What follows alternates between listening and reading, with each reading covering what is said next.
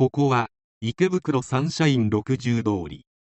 ここにかつてあった東急ハンズ前で一人の男が凶器を持って無差別に人を襲う通り魔事件が起きました。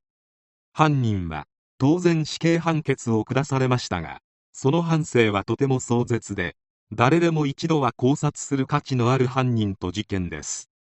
それではどうぞ。1999年9月8日午前11時頃東京都豊島区東池袋の東急ハンズ前でうおうムカついたぶっ殺すと大声で叫びながら突進してくる男がいた。男の名はゾウダヒロシ当時23歳。包丁と金槌で通行人を襲い66歳女性と29歳女性が命を奪われ6人が重軽傷を負った。当然死刑判決を受けて現在も執行待ちの身であるが生い立ちを見てみるとそりゃ犯罪者にもなるわと思ってしまうほど壮絶なものであった。ゾウダヒロシは1975年岡山県倉敷市で生まれる。父は大工で母はミシン内職で働いていた。兄弟は兄が一人。比較的裕福な家庭で育っていた。ゾウダが小学校高学年の頃父が相続で手に入れた土地を売ったことで運千万円という大金を手に入れる。これがゾウダ家崩壊の幕開けであった。父は仕事を辞めて母は服装が派手になり仕事の合間にパチンコに行くことを覚えた。他のギャンブルにも手を出すようになり夫婦で競輪や競艇にも熱を入れるようになった。そんな両親には目もくれずゾウダは必死に勉強した。猛勉強の甲斐あって県内有数の進学校に合格。しかしそんなゾウダの努力を両親が台無しにしてしまう。高校2年生になる頃あれだけあったお金がギャンブルやその他の散財のせいで底をつき始める。それに伴い両親がサラ金に手を出し今度は運千万円の借金を背負うようになる。一度狂った金銭感覚が元に戻ることはなく家には借金取りが毎日のように押しかけてくるようになり両親は逃げるように自宅に帰らなくなった。学費も払えなくなってしまったゾウダは退学せざるを得なくなった。ゾウダの努力を知っていた先生たちは大剣を受けて大学に行きなさいと慰めたほど困難にも負けることなく昼間は弁当屋で働きそれ以外の時間は勉強。借金取りが来なくなる深夜にだけ帰ってくる。両親に食事代をもらうという奇妙な生活が始まる。しかし深夜に帰ってきていた両親もとうとう家財道具を持ち出して本格的に夜逃げ。全く家に帰ることはなくなった。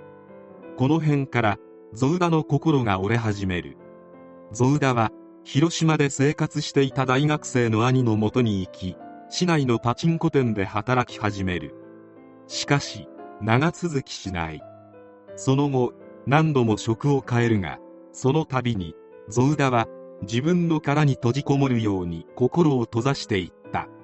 かつて生活していた実家はすでに競売にかけられて違う人の手に渡っていた。そしてゾウダが本格的におかしくなり始めていく。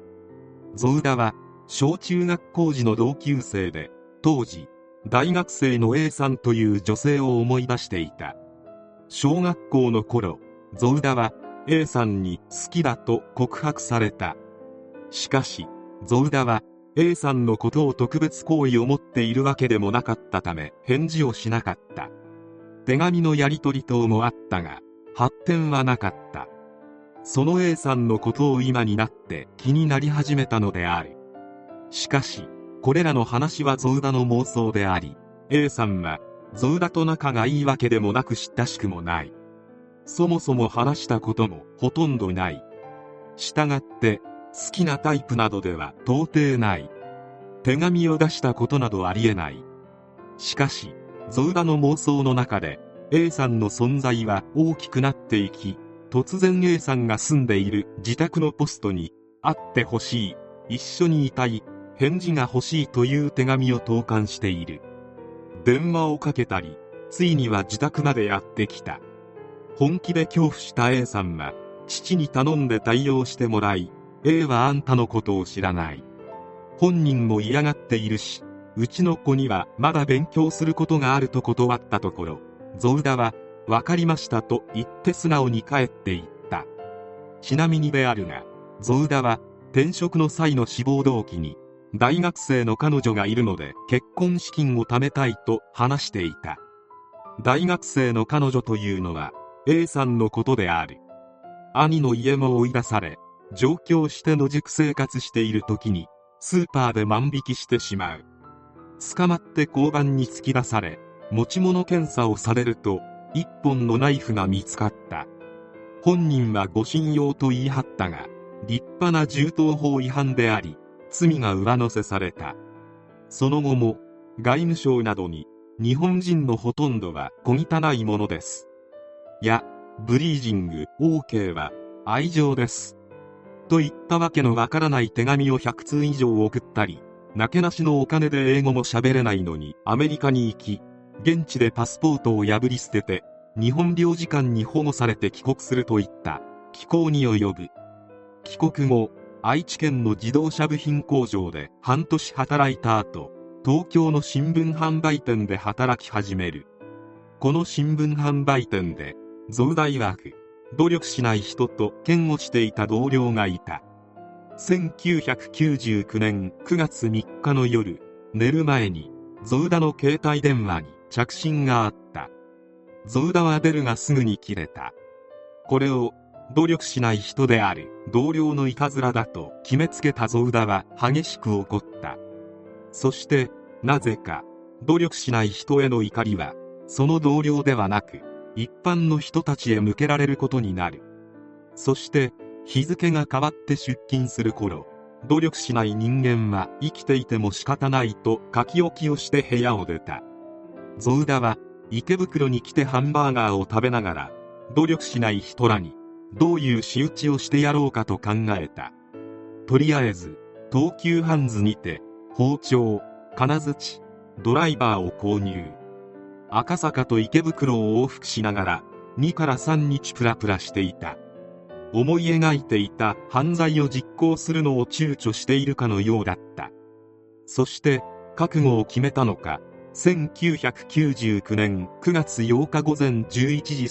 35分サンシャインシティの地下通路からエスカレーターで東急ハンズ正面入り口前に出たゾウダはデイパックを路上に下ろしその中から包丁と金槌を取り出しうおーという声を上げムカついた。ぶっ殺すとうなりながら通りすがりの若い男女二人連れに突進した。ゾウダはわめき散らしながら通りを池袋駅方向に走り凶器を振り回し続けた。その後池袋東口ロータリーで追いかけてきた数人の通行人によってようやくゾウダは取り押さえられた。ゾウダに襲われた住吉さんと高橋さんは搬送先の病院で死亡6人が負傷するという最悪の通り魔事件であった。ゾウダは逮捕後大学を出て事務系の仕事に就きたかった。真面目に働いているのに評価されず腹が立ったなどと供述していた。事件前からおかしい行動が増えていたことから心神耗弱及び心神喪失を訴えたが認められず休憩通りの死刑判決。判決で裁判長は動機について自分のように努力している者が評価されないとの不満を抱いていたところ無言電話が引き金になり社会に反発心を募らせて犯行を決意したと述べた。犯罪史上でも随一の凶悪さともあってワイドショーは連日この事件を報道。そしてゾウダの強烈な反省にも焦点が当てられた。